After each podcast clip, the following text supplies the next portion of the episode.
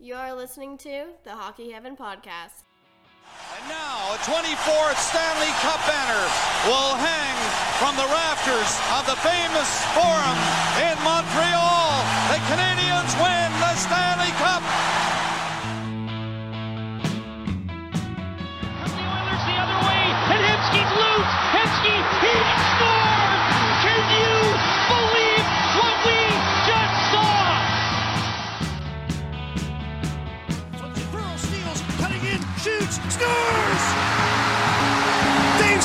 the dragon!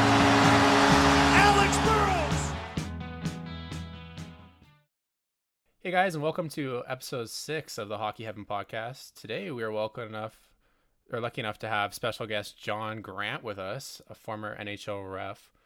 Uh, we're extremely grateful to have you here. Thanks, John. Yep. Thank you guys for having me. Appreciate it. Welcome to the show. So I guess we're just gonna start her off here and uh, just you know try to understand your journey to the NHL and uh, you know what made you want to be a ref. So I initially started playing hockey uh, where I grew up in Colorado. I was about five, six years old when I started playing. And as many people's uh, careers do, they end because they aren't good enough. Um, I went and went to college in Colorado, and I was a broke college student. So I thought, what better way to one make money and two stay involved in the game than refereeing? And so that's kind of where things started. um, refereed throughout college, and then from there had the opportunity to go referee junior hockey. Um, moved to Minnesota and drive all over the place throughout the Midwest to referee junior hockey. Did that for two years through um, several of the junior leagues and a little bit of minor pro before moving on to the Central League and American League, where I lived in Texas for three years. Um, so double A and triple A level hockey for two years, and then was hired by the NHL in the uh, spring slash summer of 2012. Interesting. Did you did you have to apply like on a website somewhere? Is that open to applications? As far as for junior hockey, pro hockey, the NHL, um, in what regard?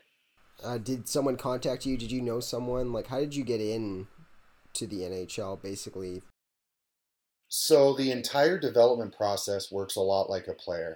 You really do just work up through the ranks, through a scouting program. The NHL officiating department has their own scouting department where they are going through each of the minor leagues, through each of the junior leagues, and evaluating referees and linesmen um, and making recommendations to the leagues above them.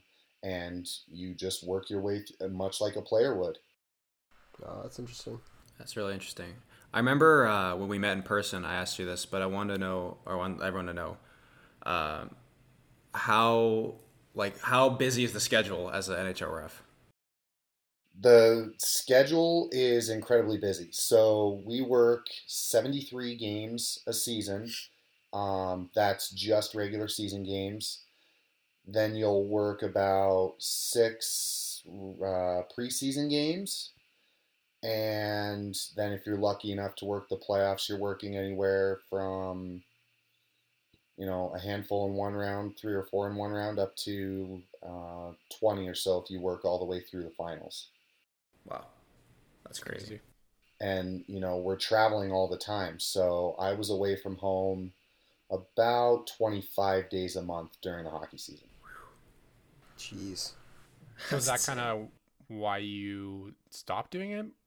um, the travel was incredibly difficult the nhl transitioned a little bit in their officiating hiring practices where they decided to go more towards a former player movement um, more particularly former pro players that they were and are now continuing to develop as officials Hmm, that's interesting.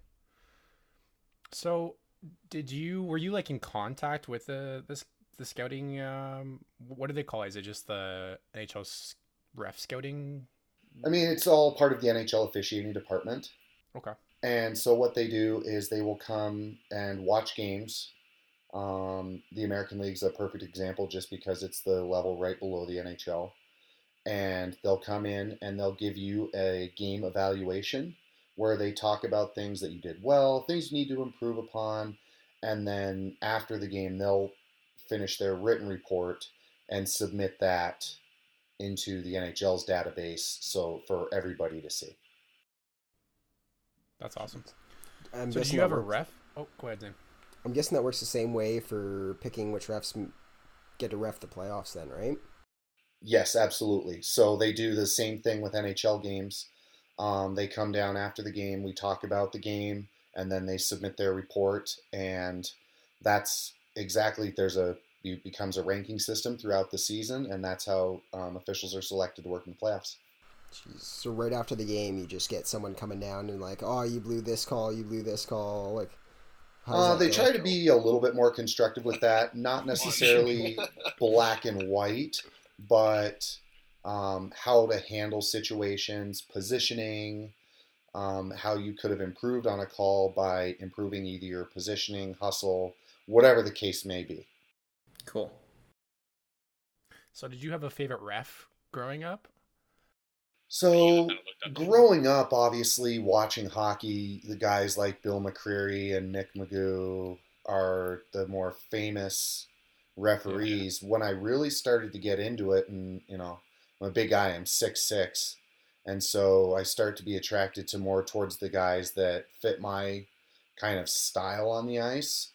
And so, a guy like Pierre Racicot, who has worked many, many Stanley Cup finals and is kind of my size and build, is the guy that I really started to watch and kind of develop my game after.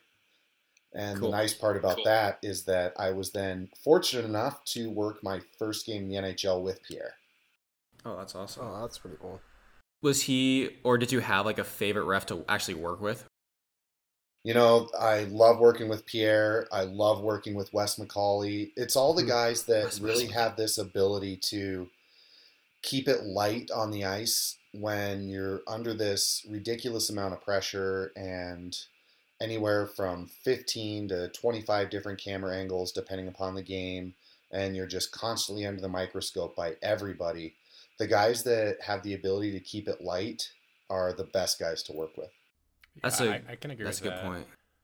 As a player, especially, I know I was a goalie. I played junior, and it was always nice just chatting to the ref in between whistles, you know, and they come up and make a joke at how you know I got lucky there, or you know the post saved you on that one, and it always, I always appreciated it. So Speaking about the pressure, did you like? Do you feel it when you're on the ice? Do you feel like you're under the eye of the NHL? You know, it's more of one of those things on a game to game situation, and just the tension rises in some games. Obviously, um, I never worked in the Stanley Cup playoffs, but I worked um, five Calder Cup finals, Oh wow. and the pressure is just mounted every round you go further and further into the playoffs. And so you start to feel a little bit there. Um, but regular season type stuff, game to game, you don't really feel it as much there now. Gotcha. So, do you for a ref? It must be hard. Everybody has a you know, their former players. They watched the NHL growing up. They must have a favorite team, right? Is it hard to stay non-biased, or does the or does the uh, NHL not let you ref? Like maybe your childhood team growing up. Do they do they have any rules about that? They don't have any rules whatsoever. Um, Oh, wow. Part of it is just the expectation of maintaining your professionalism. That's the career you've chosen. And so, you know, integrity is such a huge part of our business that, um, you know, they don't really have any issues with that. The other part of it is, is that on the ice, you really don't have time to even think about a bias in any way. You see the play, you Yeah. react to it, and you make the call without even having those other thoughts going through your head mm-hmm. about, oh, you know, I was a fan of this team as a kid, you know, maybe I should make this call. I mean, it just it happens so quick. You wouldn't even have time to think about that, even if you know integrity wasn't a part of that equation. Gotcha. Who is your favorite team, by the way? You know, I grew up as a Toronto Maple Leafs fan. Being from Colorado up until 95, 96, we didn't have a NHL team here. And it just, you know, the Leafs were not, obviously, they weren't great in the early 90s, but they were decent and they were making playoff runs, and I was able to watch them. Um, but obviously, once the Avalanche came to town, that became kind of the primary team that I was watching every night and um, going to games and that. So having the opportunity to watch those teams win multiple Stanley Cups through, you know, high school and that was very, very exciting. Did you enjoy refing in Colorado, like at Pepsi Center? I'll say I enjoyed it because I was home. It certainly isn't my favorite building to work in. There's, you know, I could think of half a dozen off the top of my head that I enjoyed working in more just because of the atmosphere that those buildings have. Well, let's lead into that then. What's top three, or guess whatever you think are your best? So, top three, um, without a doubt, are Chicago, Montreal, New York. Montreal, yeah. they the, the fan base in Montreal is so well educated about hockey and they live and die on every single play. Yep. Like no other. I mean, you know, I, like I said, I was a fan of the Maple Leafs, but it's such a business type crowd in Toronto that you don't get the same type of atmosphere that you do in Montreal. You're making Grayson's day right now. He's a huge Habs fan, Yeah, so no, I, I'm I'm from Calgary, and I go to a lot of Flames games, and it's usually kind of like a more heavy drinker, kind of drunk uh, atmosphere. But the first time I went to Montreal, and I was sitting in the stands, I was just in awe of the building, and you know, you look up at the rafters and you see all the names, but the the environment of the fans, you know, they're they're all talking about the game and like you know they're they're making these like oh what a dumb play. Oh, or what a great save. Where in calgary it's more like laughter but it's just kind of get drinking having a good time. So And you know, Montreal is one of those cities. There's if you're involved with the team or the NHL in any way, there's no blending in. no You go out and you go to eat after the game, and everyone recognizes who you are. yeah You know, Chicago, it's the United Center's great. The best part about Chicago truly is the anthem because from the first note that the national anthem starts to play, the crowd is just going absolutely nuts until the very end. And you haven't even started the game. You're standing at center ice listening to the national anthem. It's the craziest thing you, I've ever been a part of. that's awesome. Well, in that sense, uh, you know, you talk about having those great atmospheres, but say you call a penalty against the home team, all of a sudden, all those fans are against you and booing. Like, does that get to you? Does that get in your head? you know you, you you get i get that asked that question a lot just as an official in general and honestly no like you laugh about it because 95% of the time the fans are wrong you know you've made the right call they're Yeah. just you know wear their heart on their sleeve with their hometown team and they are they're wrong and i just laugh about it and that's probably the common reaction among everybody Yeah, makes sense. That's good. all right leading into the next question do you um do you know some players off the top of your head that would have kind of the worst reputation amongst the refs or some of the best You know, there's certainly guys that have fantastic reputations and guys that you love working with because you know that they're just going to be easy. If they yell, for one, those guys, you know you've messed up. Um, one of the best guys that I absolutely love is Anze Kopitar. oh yeah Um, you know, he comes up to me, and I'm very, very uh, businesslike on the ice. I don't tend to smile and laugh a lot. That's just not really in my personality. Yeah. And you know, he's just one of those nights. He comes up to me, he goes, "John, would you just please smile once?" that's awesome It- It's, it's going back to kind of talking about the guys that you like to work with on the officiating side. Those players that can kind of lighten the mood and ease the tension and some of that, it makes the game easier that way too. Yeah. So you and a guy like Shea Weber would uh, it'd be an epic stare off then. Um, yeah, although Shea hit me with about a 105 mile an hour slap shot right in the quad one Oh. night that he was very, very apologetic about. Yeah, how long did the bruise last for? Uh, close to a month. Did you have to miss any games because of it? No, it dropped me like a bad habit, and I wanted to cry, but didn't miss any time. I was limping around a little bit, but Warrior. Wow. Yeah, seriously. Absolute warrior. Even the refs are hockey hockey tough. Yeah. I'm curious. Are there guys that have bad reputations? You don't necessarily have to name drop, but like a, a group of guys like Brad Marchand, like guys that are pests. Do, do they have bad reputations among referees? you know, there's guys that have reputations that we know going into a game, like you mentioned a Marchand, where we know that we're going to have to keep an eye on them because anything can happen at any time. So there's that. Then you have the other group of guys that are known to maybe go down a little soft Mm. And Lindell. just have to be aware of those guys on the ice because the last thing you want to do is make a bad call on somebody because a player's embellished. Yeah. Yeah. Ah, okay, that's cool. Yeah.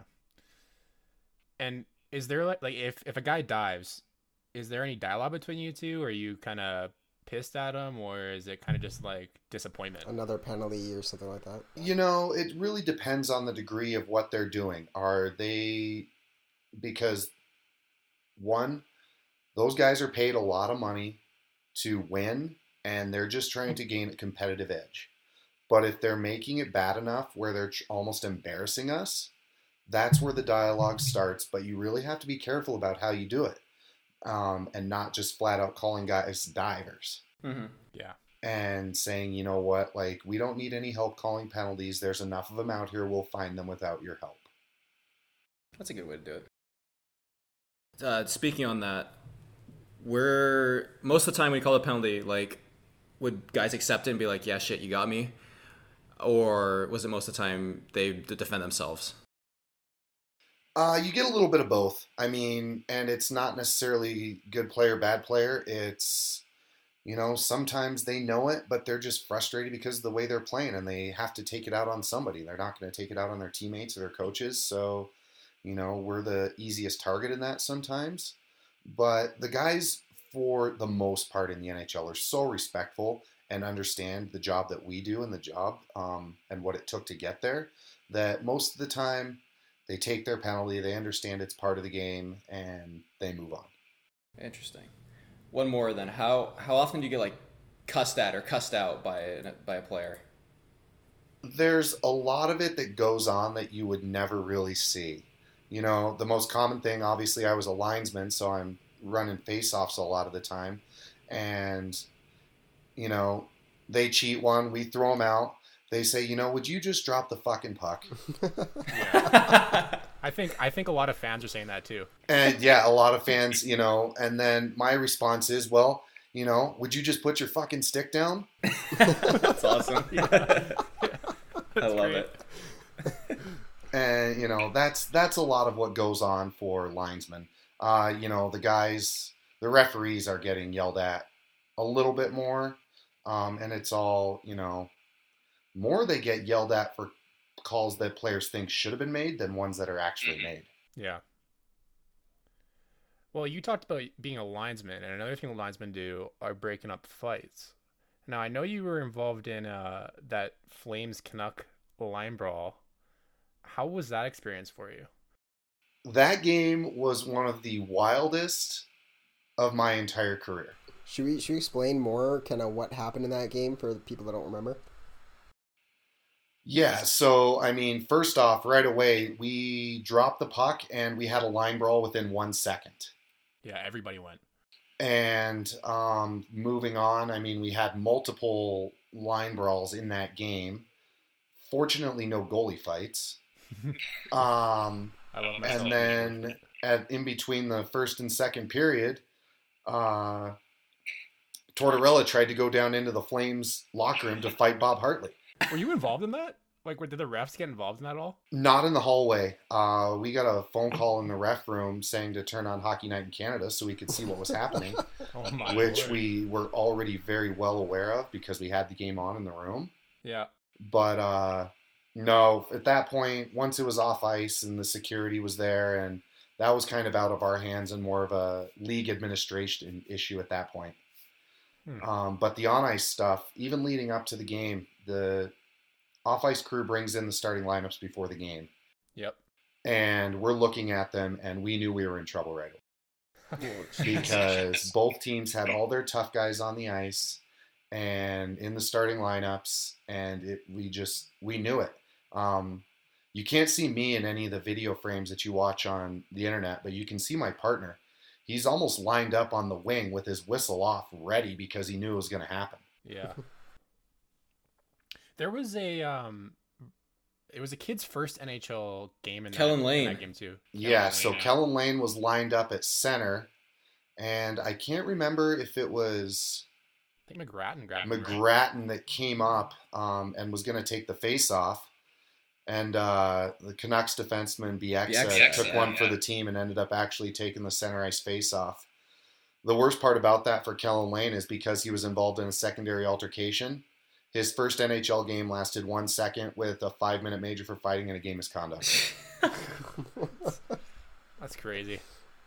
What a way to start your career. yeah, absolutely. Uh, I think Tortorella took a little bit of heat on that one. Yeah. and, and actually a little took a little bit of the blame there and said, you know what, when he saw Calgary's lineup, he never should have put him in the starting lineup. Yeah. But it's just kind of one of those things that's so common among, you know, if you're a rookie and you're playing your first NHL game, you get to start. That's long-standing tradition, and Yeah. unfortunately, just went the way it did for. He was a big kid too. He held his own decently. absolutely. He was. I mean, he was just as tall as I was, maybe a Yeah. little bit more wiry, but he was a big kid and he did just fine. Did you know they actually put like a steel door in Rogers Arena now because of what happened? I had Torts. no idea that is. Yeah, they put an actual like barricade now between the two locker rooms because of that That's game. crazy. All right. Well, do you have let's let's go into some more rule stuff. Do you have Well, a actually, hold on. Uh, we did talk about goalie fights. Did you ever have to break up a goalie fight at any level? Um, not in the NHL, but I've broken them up in the Central League and in the USHL and North American League. So pretty much every what? level but the NHL. Those tennies like to toss them. I fought a player once. That was my claim. As a goalie. You and Ray Emery. Yeah. uh, I got ran about three times in one game, and I said, you know what, enough of this. So I chased the guy in the corner, and my defenseman, you know, kind of pinned him against the boards, and uh, I got to throw a couple at him. It wasn't it wasn't really a fight, but all right. So let's go more into the rule stuff. Do you have a least favorite rule, or like maybe the strangest rule you can think of? You know, I really am not a huge fan of the delay game for shooting the puck over the glass. Um, I think you're seeing that less and less as we've gone over the years from that rule. But it can be such a game changing rule at times. And there's so many times where it's really hard to determine if the puck was deflected or not. Um, so, I mean, as far as that rule, I think they would be smart to if they're going to continue to keep it in the rule book, which there's no reason to think they won't, to make it at least reviewable or challengeable by a team um, to see if it was deflected. Smart. Yeah, I was surprised they don't do that already. Actually, Yeah, speaking of reviews, I, I we have a question I was gonna ask a little later. Do you think that reviews maybe for just just refs, if you guys would be able to, you know, look up uh the play, do you think that'd be helpful for you guys, or do you think that would just delay the game too much? You know, so I work college hockey now. Mhm. And we actually have the ability to go in and review potential major penalties. I love that. There Yeah, are great. certain situations where that would be extremely beneficial. Yeah. Um, we have to have seen a penalty to be able to do it. So there has to be a minor, but then you can actually go in and review it to see whether you want to call a minor or major on a play. And that would be incredibly beneficial in a lot of situations. Yeah, I I know. I, I kind of thought of this just based off that San Jose Vegas incident that happened with Joe Pavelski, right? It would have been probably real beneficial for the refs to be able to look that one up and see what actually happened. that's such a unique play because trying to for the officials on the ice trying to determine whether he was injured from the cross check Yep. the contact with the Vegas player or the ice Yeah. and determining where the injury actually happened. I- I mean, there was a lot going on on that play between the face-off, which is, you know, a lot of players in a in a small area, anyways, to just everything leading up, where now you have Pavelski bleeding all over the place. It it was a very difficult situation for those guys that I am not enviable at all, and certainly would have made it easier if they had been able to go review it. If you were, if you were on the ice in that situation, would you have handled it the same way as them, or like, do you think they did the best they could, basically? I think they felt like their hands were tied because they had a cross checking penalty. And if you have a cross checking penalty that produces an injury like that, you don't really have a choice. Right. So they determined essentially that the cross check is what injured Pavelski, and now it's an automatic major penalty. Gotcha. All right. Well, maybe more rules here. I know goalie interference is a hot topic for a lot of fans. A lot of the analysts that work on Hockey Night in Canada always talk about it, or they don't know what it is anymore. Do you do you have a definition that you could give of what it is or what you think it should be? So the contact certainly has to happen either deliberately or within the crease. And so when we would talk about goalie interference every year at training camp, we would look at videos and show, you know, whether or not it was a deliberate act by the player, and those are very e- very easy to see, process, and either assess penalties or um, disallow goals. The harder ones is where there's inadvertent contact between the player and the goaltender, and then determining where that contact takes place, and then beyond that, whether it impacted the scoring of the goal. hmm.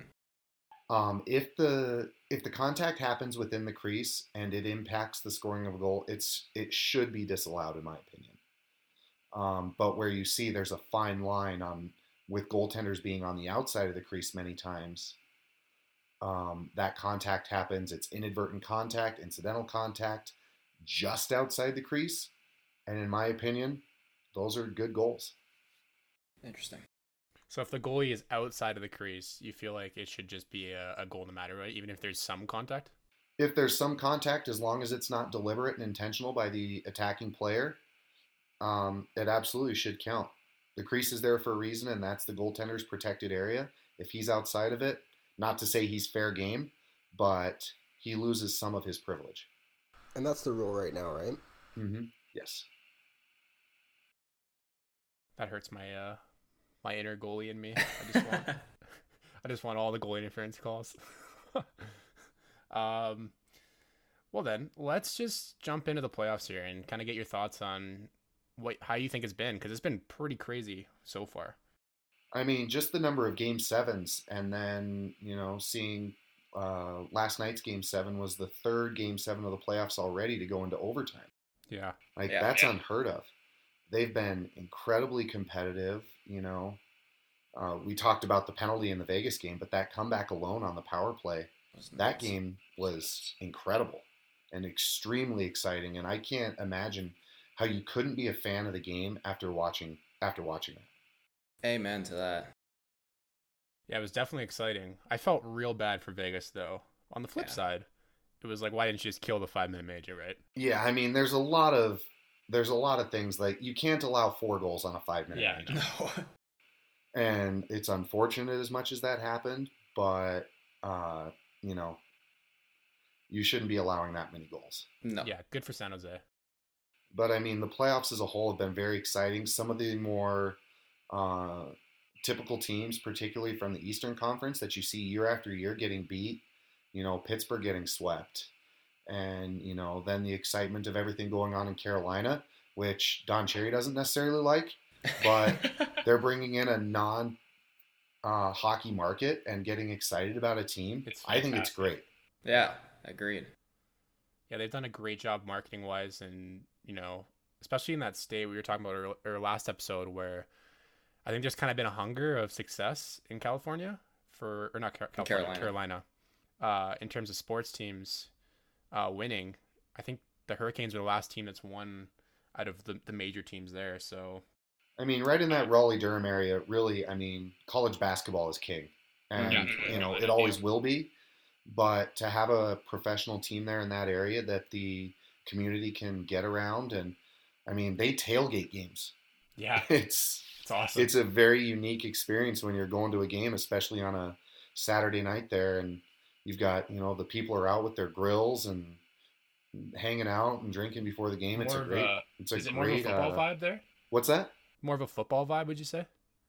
Kind of Very much so. tailgating, I mean, it, it very much reminds you of like a either a college or NFL football game Yeah. type atmosphere. Not necessarily to the scale, but the same type vibe. Yeah. So it's probably been pretty exciting for you too. I know you're from Colorado, watching the Avs and their success they've had. Uh, how far do you think they can go? Well, I haven't looked to see what what's going on in the second period here yet. You know, they're a little bit ahead of schedule where everybody thought they were going to be. Um, Cale Makar's made a great impact on the team Yeah, so far since uh, since he finished up with UMass in the championship game in the NCAA. There, he's a very exciting player. Um, you know, Sam Girard has made great strides this year on his defensive game, which is helping them out a lot. And then, you know, the emergence of, you know, Nathan MacKinnon was a Hart Trophy finalist last year, but really is becoming a dominant player in the league. And I just think they're a little bit ahead of where everybody expected them to be. Now, knowing that they would be playing St. Louis, they don't necessarily have a great record against St. Louis over the last couple years. I think they can beat them. Um, but I think, you know, everybody here in Colorado would be very happy to see them make the Western Conference Finals. for sure. And on a side note, uh, all their games seem to be at eight o'clock here locally. So I don't think I've been to bed before eleven thirty between the Avalanche and Nuggets in the last two weeks. That's right. yeah, the the Nuggets, Nuggets there are in the playoffs too. It's an exciting time for Denver. It's uh, after tomorrow night. It'll be sixteen straight nights of playoff games here in Denver. Wow. That's awesome. Wow, that's awesome. Fantastic. Um, well, I think that's gonna wrap up the interview here. Thank you so much for your time. Yeah, we really seriously. appreciate it. Yeah, thanks for And, coming out. Yeah, I, uh, I really appreciate being able to share some of the stories and kind of look back on my career. It was fantastic. I'm still loving doing college hockey. Miss the NHL at times, and you know, obviously love the game and will always be a fan. So thank you guys very much for having me. I appreciate it. Yeah, thanks a lot, John.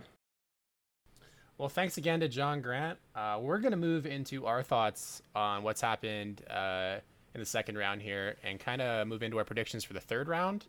Um, the Colorado San Jose series is in the second period right now, so hopefully it's over by the time we get to them, or you know we have a better idea who's going to be the winner. Um, so let's start off with you know the war of the series that was Boston and Columbus, guys. Zane, it looks like you were the winner on this one. With the, the Oh, right yeah. prediction. Yeah, you were.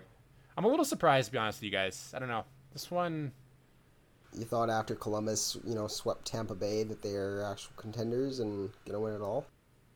Yeah, I mean, I and I thought that the rest was going to really help them against Boston and just the type of series it was going to be. I'm I'm I'm pretty surprised.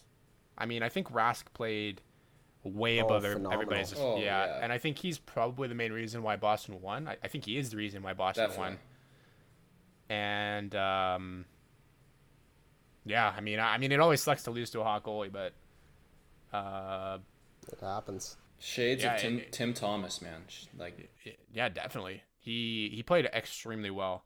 Um, there's like a stat guy that I saw where um he does like goals, expected goals against certain goalies, and I know that Rask was in like the bottom, the bottom segment of like the playoff goalies, and he moved into first place after this series. So like he played really well. Um, who do you guys think kind of made the difference player wise for Boston? Like, did you think that there was a certain player that really elevated his game? Oh, I I thought- thought Tuukka Rask. yeah, well, Tuukka Rask, I thought uh, Pastrnak looked really good. That whole line uh, looked a lot better than they did in the Toronto series, I think. Uh, a lot more dominant overall. I see. I actually thought it was the opposite, and I thought that Charlie Coyle and that Marcus Well, Johansson Coyle, played sure. Yeah. really, really well. But you didn't think more that? so I thought that line was was like much maybe towards the end, maybe towards Yeah, the yeah, games. yeah. But the, at the, the start end, of the, it was at the start of the series, it was it was definitely, I think, that Charlie Coyle line that really pushed the pace Yeah, for, for no, Boston. for sure, for sure. They definitely their depth helped. Uh, but I think by the end of that series, that top line was dominating, like we're more accustomed to to seeing. Yeah. So Yeah, well, the the thing on Boston all year was that they were one line team. You know, they had Marchand, Bergeron, Pastrnak, and them to have a, a Car- Charlie Coyle step up, Jake DeBrusk, Krejci, the second line, and the and the depth guys step up. That's the that was the difference for them. Yeah, it's kind of crazy how both these teams, you know, the GMs, uh, made decent moves at the deadline, and you know, it was kind of a war between whose moves would pay off more. And I guess that leads into my ne- my next question for you guys is like, where does Columbus go from here? I mean, they're missing their first and second round pick. Uh, they're missing their first four picks this year. they could be in a lot of trouble if they lose Bob and, and Panarin, uh, which is looking you know very likely. Uh, so I'm actually really curious to see what happens because they kind of sold out for this year. Yeah, and kind of hoping that maybe they go on a deep run far enough to convince those guys to stay. I mean, obviously beating Tampa's huge, but you know, only winning one round is. I don't think it's going to convince those guys to stay. Um, we'll see. It all comes down to money, but if they have to try to convince one to stay, like you're gonna keep one of the two, Panarin or Bob. Bobrovsky. You think it's Bob? Gotta be what do you Bob. think, Sin? Oh man, it's probably Bobrovsky. He showed he can play in the playoffs. I, w- I would want to keep both if I were them, but you know, losing both at the same time, I don't think they're completely screwed. They're going to have a lot of cap space to work with, and it's a pretty decent free agent class with uh, guys like Erik Karlsson or uh, um, Jeff Skinner. Uh, you know, also Duchene's a free agent for them as well, so they could potentially bring him Yeah, back that's or right. he's gone. That's right. Uh, this is going to open up a lot of cap space, and it's going to be interesting to see what Kekalainen does and how much he spends on free agency. And I'm assuming they're going to be very active in the free agent market this year. I think they got they got to be right. Like They they have got to to be, be have picked, to so why not? yeah. that's their draft. Spend some money, get some low term, high price uh, players, and and see what you can do. So do you think the Ottawa boys stick around then? Do you think that Dzingel and uh, Duchene are Oh, going to be? Dzingel are definitely be there? not. After getting scratched, he's out of there for sure. No, he's probably going. Yeah, Yeah, probably. And then Duchene, what do you guys think? I think he played pretty well in the playoffs. I thought he played really well in the playoffs. I bet he stays um, I- for a lot of money, though. A lot. If he stays, it's going to be a, a large contract for sure. They're gonna have money to throw at him for sure. Exactly, and I think So- they're going to toss a lot. The thing with Duchene, I think he's looking to play. Obviously, he's looking to play for a contender. He wants to win, and he might do the same thing he did in Ottawa. Wait to see what the other guys are doing. Is Stone going to resign? Is Karlsson going to resign? Nope. Okay, I'm out of here. Peace out. He sees that Panarin's gone, Bobrovsky's gone. He'll be right out the door with him. Yeah, if they both leave, then that team's going to basically, like, if they don't sign free agents, they're all of a sudden team tank with no draft picks. Like, Well, let's let's try to think positively here. Is there a way that this team can sign all three guys? yeah. If one of them takes a discount to stay in Columbus, but like there's no that's not going to happen. yeah. Well, if they if they sign Panarin and Bobrovsky, both those guys, right? And like, do you think Duchene would take a cut to stay there, or Mm, you I don't think he'll try, take a cut. Maybe let's try to run it back. No, you don't think so? Nah, because he can just go play for a better, or not a better, but a similar contender somewhere else. Well, what's the contract situation on uh, like Wor- Werenski and uh, Pierre Luc Dubois? Because they're probably Pure Looking Luke, for is he some still on too, his? He's, I think they're coming off their rookie? EL, the, their I think he's coming here. off. I think they have to pay him this year, so uh, that's Oh, part of the money that will be uh, that will be spent on him. Uh, I wonder just- though if he takes like a two-year, like, Oh no, he's still four good for one more year. Sorry about that. oh, is he? They're still good. Okay. Yeah, he's okay. still good for one more year, so they can spend a little bit. What about Werenski? Wierenski is he's up, so they got to pay Werenski this year. Okay, so what do we think Werenski's gonna make? Like six, Mm, yeah, probably right around six, six five. five, five and a half. Jones six, is making five four, so probably around there, five which four. would be a great contract for him. I think I think I'll probably make Columbus. closer to six. Yeah, that Jones Seth is on Jones a- contract is real. Is, He's on it's a really such good. a good team. yeah, friendly that's con- really good. Like yeah, yeah. I bet it's more six range. He's gonna win a Norris in that contract. Yeah, I mean, you look back at that Ryan Johansen trade with Nashville too, and you Oh, kind of Columbus blew it out of the water. yeah, you kind of Oh robbed yeah. them there. Huh? Oh yeah, absolutely. And and that's not to shit on Johansen. He's a good player, but I mean the contract that Jones is on and just his his play, is damn good trade. Well, he's gonna be like kind of that new. I don't think there's ever really gonna be like that straight like kind of Shea Weber tough guy anymore, and I think he brings some grit while also having a lot of skill, right? Which is kind of, I For think it's gonna start to be rare for some guys. Yeah. uh, on the back end because it's really moving towards you know good skaters that can transition the puck up the ice fast. So Yeah, for sure. um, yeah, well, it'll be interesting to see what Columbus does. But let's uh let's transition here into the other series that ended last night. It was an absolutely fantastic game. Dallas St. Louis it was just a great series all around. that that ending, that second and third and, and overtime periods were just a little bit lopsided. Oh Yeah. my god, dude. Ben Bishop was a king last night. Like I I Was feel he? so bad for him. Was he though? What do you I mean? don't know, man. I, I, I, dude. Okay, me. I was talking about this with my dad. I, if you put Jordan Binnington in the net on Dallas, I think he they, he plays better. I, I don't know if his rebound like Bishop's rebound control is so bad, and he just made a lot of saves because he's big. I don't know Are if you he's seriously shitting on Ben Bishop right now? Like. Yeah, I am. You're the goal. You're the goalie guy. Yeah, you got to back your boys up. I know you mean, can't stand I him. think if you, I think if you were a goalie, you'd understand why I don't like him. It's because he, his butterfly is wrong how he does it. He drops his ass to the ice, which is why he like always looks off balance and stuff. I mean, I, I think he played well. I just think he's overrated. I don't I, I don't think he moves well. I think he relies on his six six whatever frame, which is I mean I, I guess that's fine, mean, if but you have it, Yeah. flaunt it. I think a lot of credit should be given to the Stars defense and clearing the puck away from the front of that because there were a lot of rebounds that were laying there, a lot of pucks that squeaked right by him and just barely missed. Um, hey, if it doesn't go in, Yeah. it doesn't count. Exactly. no, no, that's true, but I don't know. Everybody was saying he played really, really well, and it's like, no, well, I just think St. Louis had a lot of shots, kind of like you know the Carolina thing where they just pepper. Like, how many scoring Yeah. chances did St. Louis actually have? You know, I thought they had a decent amount though. I thought, yeah, I mean, Like, there wasn't Dallas- huge ones. Dallas- Dallas had a couple as well. Yeah, like, Yeah, Dal- honestly, Dallas might have had more with all those wraparounds and stuff.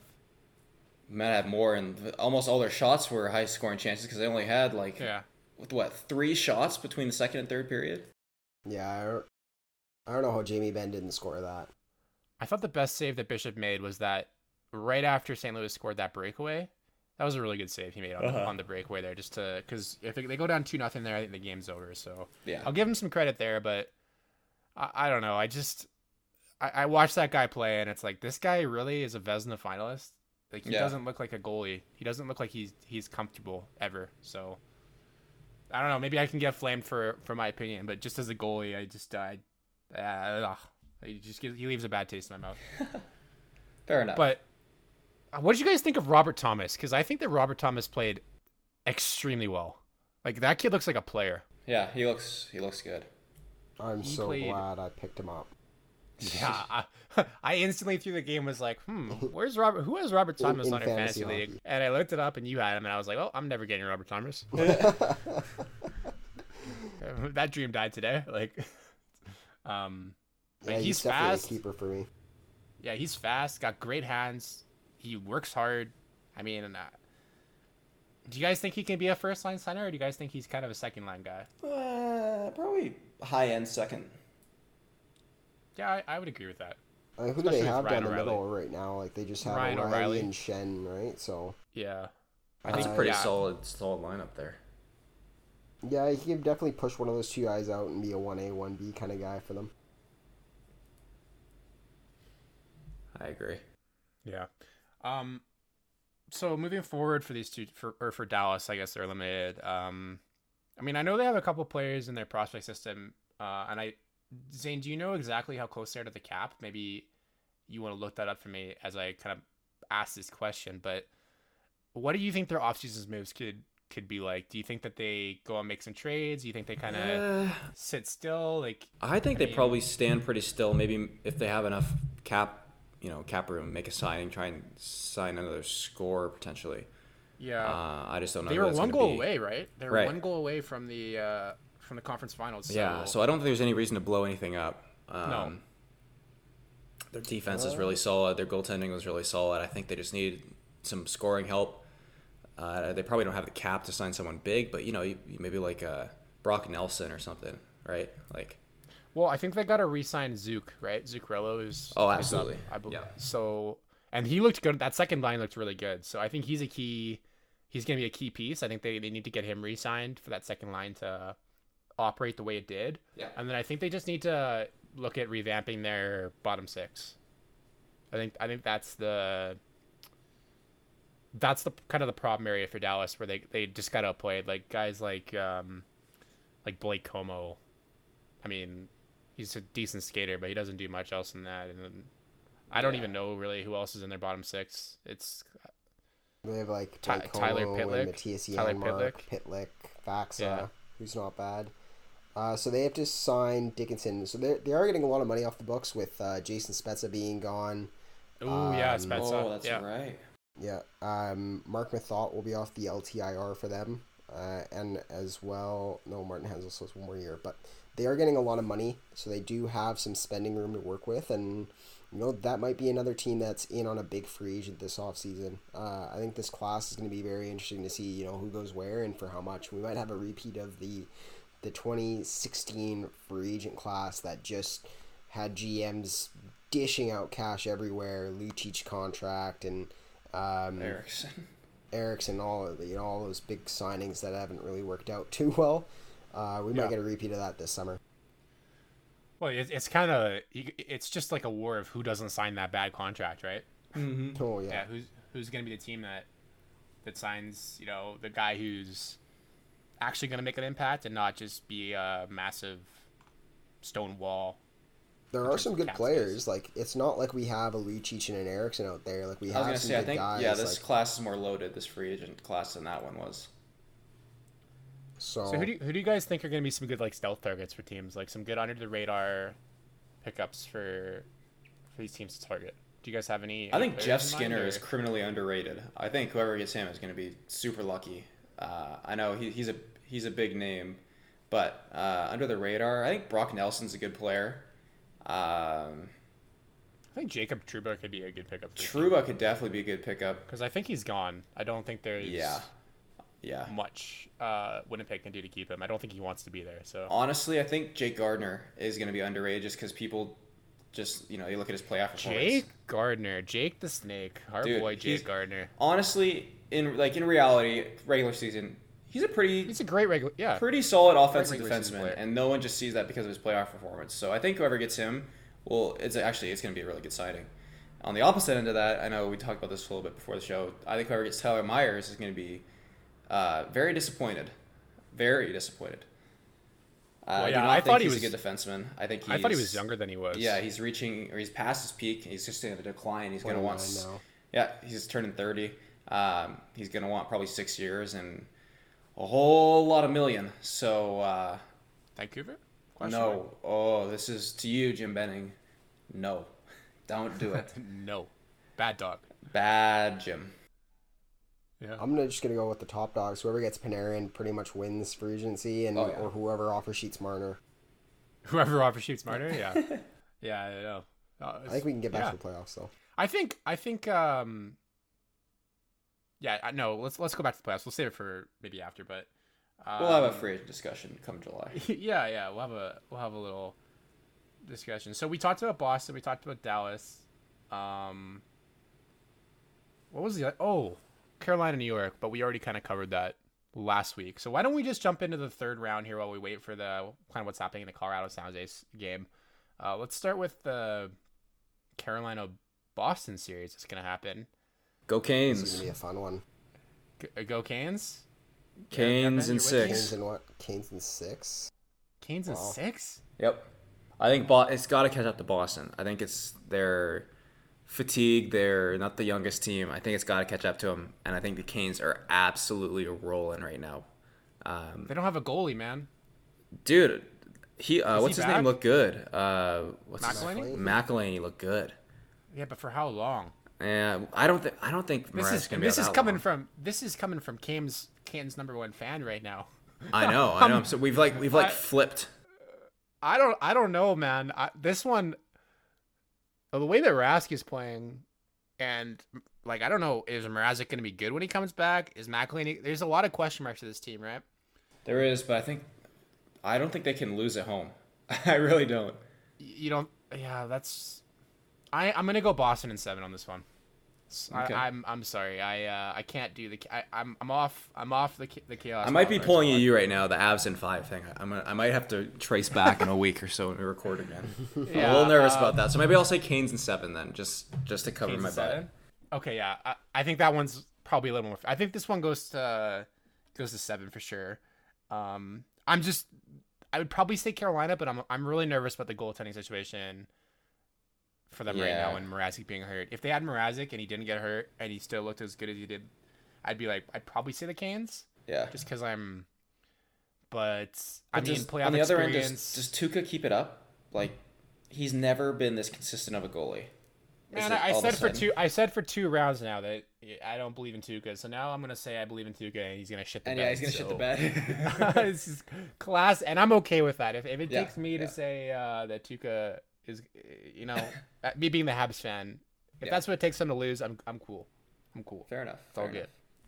What do you think, Zane? Give it- give us I your have thoughts. a You got Boston to win, right? In six, yeah. I still have Yeah. Boston to win it. Uh, you know they're they're showing that they have the forward depth that was kind of criticized for them all year long, and and the goaltending stepping up at the right time. You know, if a goalie gets into his zone uh, during the playoffs, they they usually tend to stay in that zone, and I think Tuukka Rask is doing a great job, and and they'll continue that against Carolina. You know, Carolina just played the the Islanders, who yeah, they had Matt Barzal and Eberle, but you know the high-powered offense of the Bruins with with Pastrnak, Bergeron, Marchand, like that's gonna that's gonna end up taking them down. Uh, you know they almost got taken down by the Capitals, but they were able to sneak through. I don't think they're gonna get through this series. All right. Well, Bruins I think six. one thing one thing we kind of didn't talk about during the Boston Columbus series was something that's going to affect the next series, which is Charlie McAvoy's going to miss game one. What a shit that. hit that was, by the way. By the Do way. we, what? So, do we think one game is enough? Eh, Because because I think- he's not a that's a repeat offender suspension, at all, right? right? That's a oh yeah, hundred percent a suspension. I mean, that is the definition of a suspension: shoulder straight to the guy's head. Like Yeah. hundred No, percent. I agree. Should have been should have been two games, but it's the playoffs, so Yeah, they have been calling two games for that all year, so I guess two regular season Well, games converts conference to one finals. playoff Yeah. game. So which this brings me back to the Aaron Rome hit back in 2011, which got he got suspended for what like six games. Oh, against Nathan Horton? Yeah, and it was like Yeah. the same. It was like the same hit. It's just nah, I don't think it was. I- this one okay. wasn't late. no, it wasn't. But Was it was it? the, the Rome one wasn't even really to the head. It was just more late. And at that Plus, point, Rome uh, or Nathan Horton was like lying on the ice unconscious, so that yeah, kind of. yeah. I mean, at that Anderson point, at that point in the game, the still the the uh, you know the physicality was even more so. I, that's I just I, whenever I, I see a hit like that and he gets suspended one game, I I always think about just how ripped off we got. But Yeah. anyway, Um. Well, I know Brian Burke did a segment on yeah, that's Hockey Night in Canada yeah. where he was talking about with Ron MacLean kind of the conversion, yeah, the conversion rate between regular season games and playoff games, and even like going deeper into the playoffs. And he said this one game in the conference finals is almost it equals about six games hmm of regular season time. So, do we think that hit is worth six games in the regular season? Him I think Brian offender. Burke's conversion's a little off. I, I was uh, just gonna say that. I was like, I don't think that's No. Like, if they're gonna give him one game, It might be it might be six, I don't- four in the regular season though. I could see four games. You think it was that bad? It's didn't- just 'cause textbook. I don't think he got hurt. No, but He that's didn't get 'cause hard to play, though, which That's because he's a freaking monster. He is a But monster. uh, uh, I don't know, man. That that's pretty textbook shoulder to the head, like right Yeah, to the it's head, a right, pretty right hit where the they're head. trying to stop. Yeah. it's Yeah, got to be at least one game, and I you know, two games seems devastating, but you know, for a hit to the head, that's kind of deserved, and the NHL needs to crack down on those hits to the head. Uh, I, I think one game, sure, all right, but next time I would want two games for. If he for does it kinda again, hit. yeah, absolutely, at least two. So you think this? Uh, Well, they how do you called two this games during the regular season. They called two games on Connor freaking McDavid for a hit to the head. That's right. That's right. And because Carlson Connor's a goon. Connor's yeah, a straight Con- up goon. Straight up goon, but you know you need to set a precedent. A hit to the head is this amount of games. Yeah, no, I agree. This was the same hit as what happened in, in many regular season games, and they all got two games. This only got one. That doesn't make sense. Yeah. Yeah, no, for sure. It's it is because it's the playoffs, but it, it really shouldn't matter. Uh, yeah, Why? if you can say, if you say, then hey, playoff games will suspend less. Uh, well, then you're yeah, opening you a can do can of trouble. want. But if then you do yeah, that. you're exactly. You're opening a can of trouble if you do that. All right. Do we think this affects Boston in Game One at all? Do you think they win Game One still? Do you think they lose Game One? What do we? What do we? What are we feeling here? They're at home, right? Yeah, they're at home. To Boston's start. at home, yeah. Yeah, they probably win game one. Well, I think to your credit, this is how I see Carolina winning this series. Right? They win Game One because McAvoy's not there. Mm-hmm. They lose They the rest lose of the games home. in Boston, and they win all the games at home, and they win in Game Seven. Like that. I think I think they take one at Boston. I don't know if it'll be number one. Uh, I guess that'd be six. They'd win in six then, because Game Seven would be in Boston. Yeah. Yeah. So. That, that if they are going to win the series, that is how they're going to have to do it. If they're not able to pull out a game one win, I think they are screwed, and there's a good chance Boston will actually steal a game in Carolina. I'll s- I, will say if they don't steal a game in the first two. I don't know about game one necessarily, but with if they lose both in Boston, I think they're in big trouble. Another hot topic, kind of regarding the Boston Bruins and Brad Marchand, is uh, Oh, God, his his interview, interview. his in- his interview stuff he did with um, Kyle and the whole "Did you sharpen your skates?" thing. Um, what do you guys think about that whole thing and how he handled it? I think actually Marchand handled it fine because you know that first it was a pregame interview, right? About Yeah. the skate. Yeah. Yeah, it, he made a he asked a really dumb question. Uh, or he was trying to Is it a dumb or question? But but Marchand brings it on himself when he does stupid shit like that. that's fine. But you're a reporter. I think it's a fair question to ask. No, Sure, Yeah, but uh, ask the way that something that Marchand handled it, it's fine. I I guess. I I think you, the question he asked, I think, was fine, just because the way he asked it, he didn't ask it like It wasn't serious. He was rude. joking. Yeah, it was kind of a like, joke, He was yeah. he was trying to joke with him. Like he was kind of going like, "Hey," and he did that in previous games when he talked about sacrificing sticks. He, he asked in a very similar way. He's like, you know. Is this you're gonna sacrifice another stick tonight to get the win? That's or- right. Yeah, and 'cause he Marchand was smacked it against fine. Yeah. So yeah. that's something that sacrificing a stick, you know, he, that's something he did, and he publicly said that he did, and he's proud of. Whereas, you know, oh. breaking a guy's stick with his with his skate, that was highly controversial. Like that's not something Yeah, that it's because you wanna Marchand is an idiot. doing. Yeah. no. That's So, fine, but Him asking him the question getting about upset. that, Yeah, he's allowed to. He's media. fair, fair enough. He's allowed to ask that question, and Marchand did, you know, what he, you know, he did the right thing. and He skated away. He didn't answer the question, and then I love afterwards he didn't give him the, that reporter the respect. No. I see. Okay, you, you get so you don't answer the question. You go, yeah, whatever, skate away. That's your response. That like it's over now. He he, he was he he was an asshole. He skated away. Well, that's that's fine if you think it's a dumb question. But the next time you just won Game Seven, and he he's giving you an interview, and that's what's on your mind is that stupid comment he made. Well, after and did you win see? Game he- it was the same way with all the other reporters in the locker room too. After like he just yeah, he's just a moron. He's just I'm a- sorry. yeah, he is. He's an It's ass. completely unprofessional. And after you win Game Seven, that's how you're gonna act Yeah, he's an ass. like that. Like and and and especially because you're Brad Marchand, man. Like, what do you expect? You can dish it out, but you can't take it. That's see. That's what Oh, bothers I- me is that he I can dish like it. and He can do it it out antics. back. I feel like he's dishing it out back. Like, he's Nah, not going to give that reporter not- the he's proven that he can't take it. He He's acting proven- like a spoiled child. Yes, yeah, that's what I think. Is because he does these antics, which raise questions, and you know, he's, if he's not going to be willing to answer for his antics, then you know that's just soft. And I don't, yeah, he, it's extremely soft, and I hope he gets chirped. I would chirp the shit out of him on the ice for it. oh yeah, Like, what a absolute baboon. he would chirp you like- harder right back. I'm sure he would. Then we'll drop the laugh at him. Drop the I would, I would, I would just laugh at him or give him one word answers, just like he did. I, I don't know. Yeah. I, I don't mean. I, I, under, I get Marchand is a that's it's who he is, but and I mean, yeah, credit you're getting under my skin right now by even at, like doing that, but But I'm just playing Um, devil's advocate. You know, like no, no, no, there's no, I get it, but. I, I definitely think that that's just really unprofessional. You're getting paid that much money, like that's part of your job is for media. You're not Yeah. supposed to be a dick towards the media like that. Be a dick towards the other players in the ice who are making that amount of money. Do you think Kyle Bukauskas is making bank to ask these questions? He doesn't Mm, no. deserve to be treated like that. yeah, I agree. Like it's just ridiculous. to give him credit, he handled it pretty well with his like, you know, I see where this is going, so I'll just ask you one more. yeah, that he was- handled it well.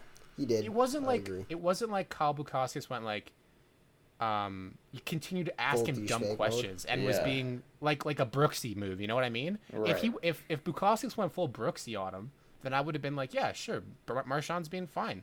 But the, he was joking. He just he did a little light joke, was like, oh okay, he skated away, didn't get mad that he skated away, handled it like a champ, and said, oh, I guess he's a little sensitive towards that topic. I you know what? Cool. I'm gonna back off. Whatever they laughed about it on Hockey Night in Canada. Move on. It's Yeah, over. uh, exactly. You don't need to be, especially especially how we handled after, the, like in the dressing room towards the other. Oh, I know. When this That yeah, was that completely was- ridiculous. It's just it's completely ridiculous. it's really unacceptable, I think, for a pro athlete after Game Seven, you know, to be like that. I just think it's kind of embarrassing. But he doesn't care. He he doesn't care at all. So Uh, that's who the Bruins are, right? yeah. Uh, quick update: Avs scored, uh, so it's three two. I was gonna say we could probably get close to calling this thing here, and but it's now Then the three two. Avalanche scored. Yeah, and they just about put another one in about ten seconds later, so they're pressing right now. Well, yeah. I guess I mean, like we can talk about this series and how it's how how it's gone. Yeah. Um, Well, let's actually talk about round three. You know, which of these teams have a better matchup against the Blues? Like, which team can pull out the win against them? I think they both lose. I think really. You think they both lose? Yeah. I don't. I don't. Probably. Think the other be- Probably. I tell you why. It's because I have the Blues winning the cup. So. Well, there you go. There you go. Uh, I don't. I don't. Yeah, I think the Blues have some. I think there's something special going on there. That that city and that they've lost 42 times in the playoffs. They've never won the cup before, and I think they're sick and tired of it. And this year they're gonna they're gonna get it done. And I think there's a lot of depth in that team. Their blue line's good. Their goalie has stepped up, and they've rallied behind that young kid. And especially how they played in that game seven. 50 what were the shots 55 to 24 like come on Yeah. right like Oh, they're dominating a tired Dallas team. You know that just didn't have it at the end of the at the end of the series. There, uh, you know the playoffs are so tough, and like you see Columbus, you know they sweep Tampa Bay, and all of a sudden they lose in seven. Like, that could very much happen to the Blues as well. Yeah, I mean, I think that the San Jose San Jose have a gives them a shot at uh, yeah beating- gives them a harder yeah, matchup. Yeah, But that's just because the Avs are more of like the wild card team. I, I don't know, but they've they've held their own really throughout this playoffs. yeah, yeah. They've done a gr- they've done a great job. I mean, like this series has gone very back and forth, where one game one team dominates, one t- you know what I mean? Yeah, But- this has probably been the closest one to actually like close play. Yeah, I have I haven't watched it, so I can't comment on that. But um, I do think just going back to you know the Sharks versus or the Avs versus the Blues, I think that the defense of the Sharks, or not the Sharks, sorry, the the Avs, would it they maybe get eaten alive a little bit by the Blues forward if the Blues Yeah. are able to get the puck deep. I know that the there's a lot of smaller defensemen on the Avs and there's a lot of bigger forwards on the Blues. So over a seven game series, I think that St. Louis probably takes it to them a little bit and Mm-hmm. just you know waits for them to make mistakes because they are a young team, right? So Yeah, yeah. um, Yeah, I agree. I have the Sharks actually beating the Blues in seven games, but I have the Blues beating the Avalanche in seven games. So Okay. So why do you why do you have the Sharks beating the Blues? Let's talk about that. I, I honestly, it's just because that team after that first round controversy of them winning, that if they get past this series, there's no stopping them. They're Really? they're yeah. It's just just a team story. They you know they they need to win it for Jumbo Joe. They you know came back from being down three nothing in the third period and and won that game like they it's just gonna push them forward and keep moving them forward, and they're gonna go all the way. See, that's interesting. It's kind of like the two cities that have been starved of cups. You know, they've gone to the playoffs a whole bunch of times. They're they're very, very similar stories, right? Where they're, they're just like enough is enough, and they're trying to win now, right? Yeah, we, we all similar. know you know we can all root for a team. We all know Boston's gonna end up winning, and it's gonna be the lamest ending to one of the most No, exciting. they're playoffs. not. No, no, no. And I love the East. It's gonna happen. I, I don't think so. I don't think so. It's That's on- probably the worst case scenario. I know I have them picked, but that's probably the worst case scenario in this playoffs is Boston I winning. think right? I I mean I have it ranked. I think St. Louis is the best team, and then I probably have San Jose, and then Boston, and then Carolina. Like of the remaining. best to worst, yes, but like the worst team, like in the terms of they won it in 2011 recently, whereas these other teams haven't won it in so long or haven't won it at all. Uh, But that that can make that can make a team motivated, right? Like I, you know, Boston's been there, done that. Where the, this St. Louis and these Sharks, they've net like this is it, right? I mean, especially for the Sharks, this is probably it. This is their last chance. No, Yeah, it, this is their last chance. You know, I don't I think think Jumbo is. Joe's body holds up any Yeah, longer. it's here. definitely his last chance. Um, and I'm not a Sharks fan in any way, but uh, I do respect it what they've got going on, and they, they they can. I mean, I think they're one of the three teams left that can probably win the cup. So, um, Agreed. I think that I think the St. Louis and San Jose series Three goes teams to. left. What? I said one of the three teams left that could win. Oh, okay. I don't. I don't think Carolina can win. Hey, hey, Oh, we're God. calling Oh, it the wow. Blues and San Jose series. The Avs are still in this thing. That is true. Yeah, yeah, but I don't think that the the Avs could beat St. Louis. Where I think that the Sharks could beat St. Louis potentially. I'm totally down for some quadruple overtime tonight. yeah, Hey, that'd be awesome. I'm all in. I'm all in. I just want Is, one of uh, those to happen. It doesn't matter where, it doesn't matter when, you know, either this year or next year. Like, let's get a quadruple overtime game and have in the AHL this year. I want to see it so bad. That'd be awesome. Um, so are we consensus kind of who's who's gonna win in the third round? I guess is it more? Are we? I know Ben. Did you say St. Louis or did you say? Uh, as much as I would like to say the Avs if they get there, yeah, I think St. Louis wins that series for Okay, sure. so me, so me and you are on the St. Louis train, and In six, Zane, I'd say. you're on the in 6 I'm halfway. You're halfway. Yeah, so I think they'll beat the Avs, but not the the Sharks. Okay. Well, I I got the Blues. I think they would beat the Avs in like five games, and then I think they'd beat the Sharks in like six. I think it's six or seven for sure. I uh. And do you have the Sharks in seven, Zane? Yeah, both games, both series would be going to seven. Okay. Um, It's an interesting playoffs for sure. One of the most Yeah, wildest been- ones it- we've seen. With, Definitely. uh, crazy. all the upsets and all the game seven overtimes. Uh, it's playoffs to remember for sure. Okay, well, let's wrap this episode up with um, uh, some talk about the Oilers. They, they just made their GM signing. I'm kind of surprised that they went with uh, Ken Holland. I, I was pretty convinced that maybe Ken would try to hold out for the Seattle job. So, uh, what do you, what are your thoughts on that, a resident Oilers uh, resident Oilers fan there, Zane? Yeah, he kind of said, uh, you know, uh, he was happy. He was kind of not not happy to step down, but he kind of understood what was going on, and he he kind of knew that in a few years that maybe he'd get the itch back to go be a general manager again. Um, but it turns out, you know, the second he got a plane out to the next scouting trip, uh, he wanted to become a GM again. like he wanted that role. He wanted to be that guy. So, um, I'm not surprised they went with Ken Holland and just because of the way that they handled their last general manager signing, the way Bob Nicholson handled their last uh, signing, there was no interview for Chiarelli. It was basically like, "Hey, this guy's available. I know him from Hockey Canada. Come be our general manager." And that's kind of the way it worked with Ken Holland. Even though you know we were promised a long, long process with a lot of interviews, and and it turns out they just did the same thing. But what I want to talk about is actually the press conference that they had for the Oilers.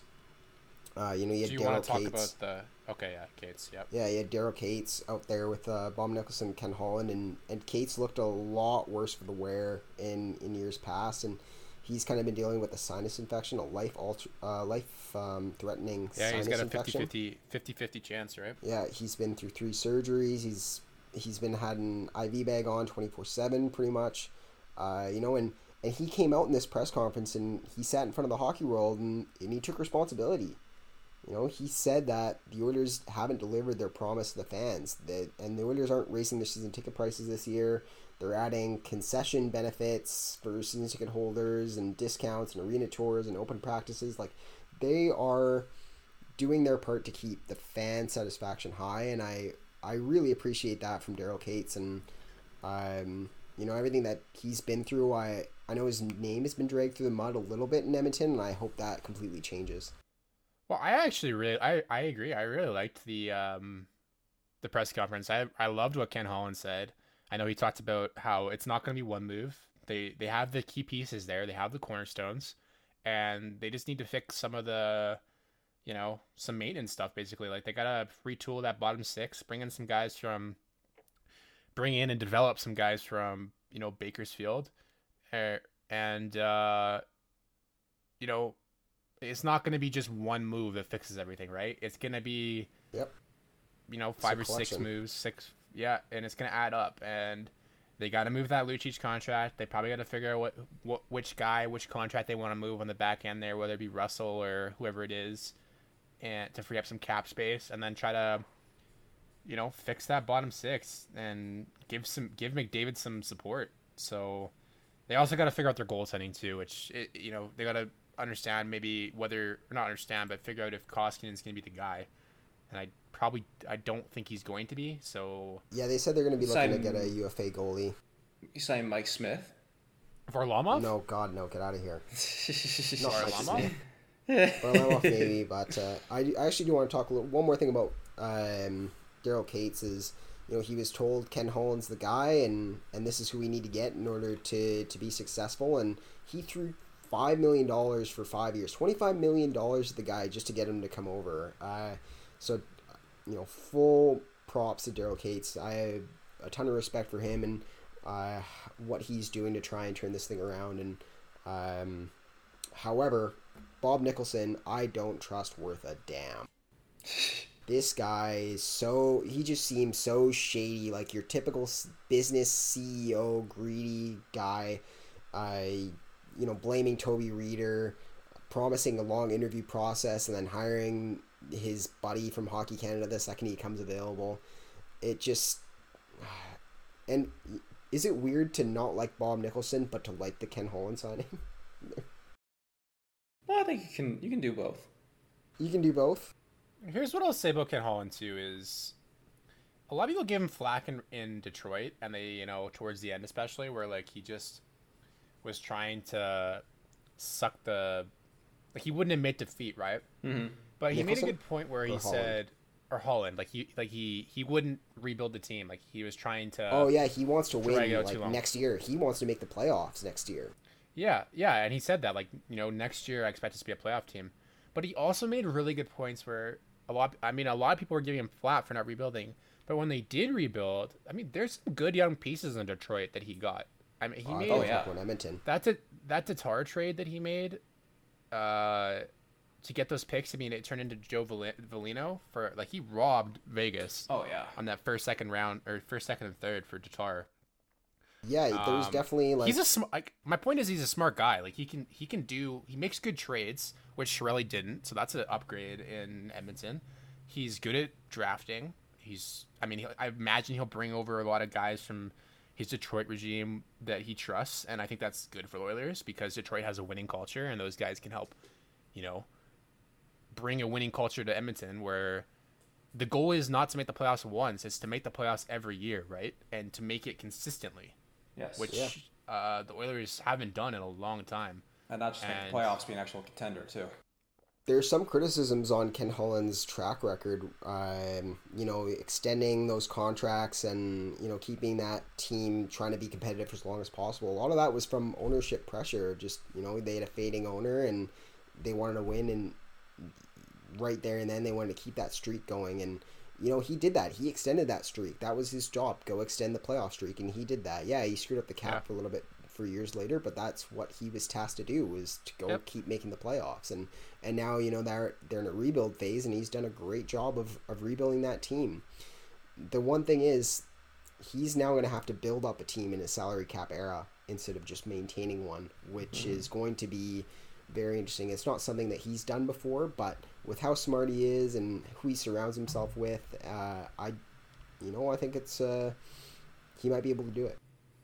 Yeah, he. I think one of the most important things for the Oilers is just bringing over guys won before, and it, it, it's not just won once, but won multiple times. I think Collins won the cup four times, if I'm not mistaken, and just bringing over guys that have have all from that winning culture because the Oilers need that winning culture oh, badly. S- Hear that? So- you hear that Yeah. so much in Edmonton, though. It's Yeah. like, it's almost like an annoying trigger word when you Well, hear it. I, I mean, that was like in Montreal, man, when everybody was talking about attitude, character, attitude, character, and it's like, and I think this year you really saw that attitude and character took Montreal a long way. So if you can fix that attitude and that and and bring that winning culture to Edmonton, I think that they can start to turn it around if if everybody starts to believe what they're doing. And I also thought it was a, an awesome quote from Ken Holland was when he talked about the I think it was the 2006 playoffs, and he was talking about how uh, when the Oilers played the Red Wings and they lost, the Red Wings lost the Oilers uh, games. I think he said basically all the away games that they played at three, four, and six. I think, and they lost all those games. And he was just basically saying that the Edmonton crowd and the oh, environment unreal. there when they were a winning team was fantastic, and that's what he wants to bring back to the Oilers Yeah. is a, a winning that that environment and that excitement to help his team win, which I think is fantastic news for the, the Edmonton Oilers. Well, even two years ago when the Oilers made the playoffs, like they That that, was great. crowd was insane. yeah, no, I agree. There was they were, in, especially in that new building. There's like They three were like extra dropping fans. streamers and all kinds of shit. We had I mean, you people thought spending. Rexall was loud. Yeah, we had people spending eighty dollars on concourse passes. You didn't even get to view the ice. You just get to be in the arena Yeah. and Yeah. walking around. Like No, was- actually, I yeah. didn't know that. yeah, that's there's crazy. eighty dollar concourse passes. You didn't get to That's see a the fantastic ice. rink. You were in taking up the bathroom lines, taking up the concession lines, and That's awesome. that's a that's a Bob Nicholson CEO move right there. Milking Oh yeah, that's that's money. the greedy. yeah.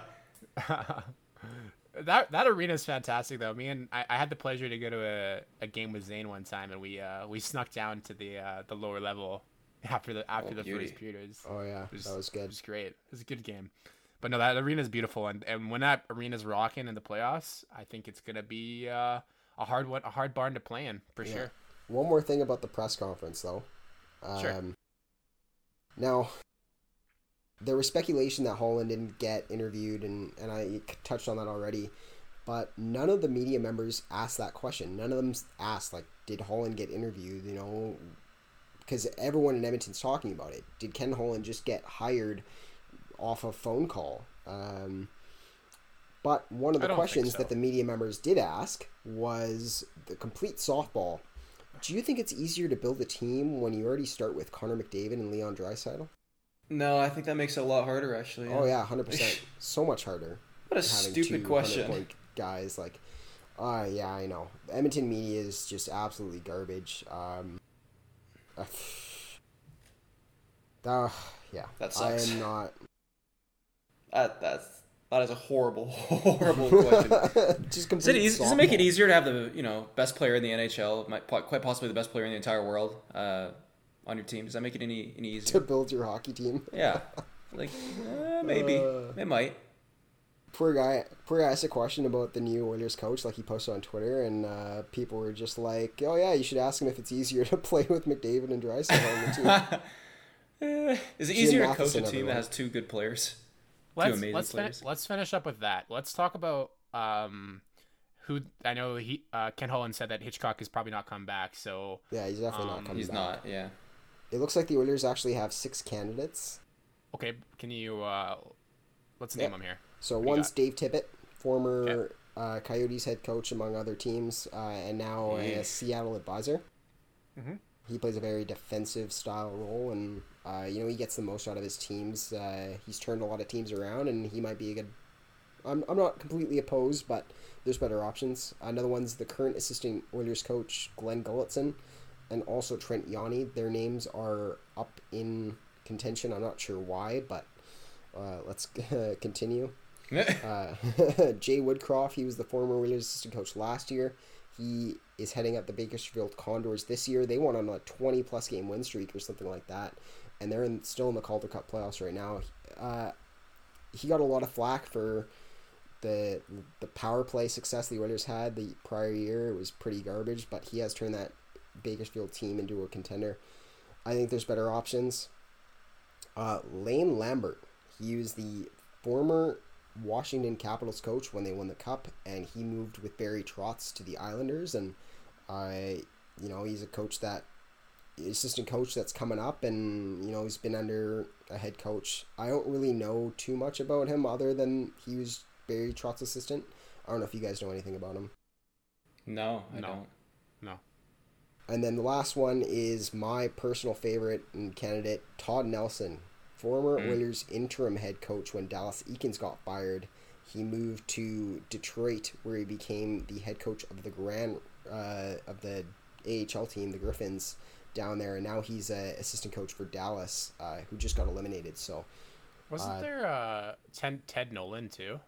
Oh, I saw his name. Yeah.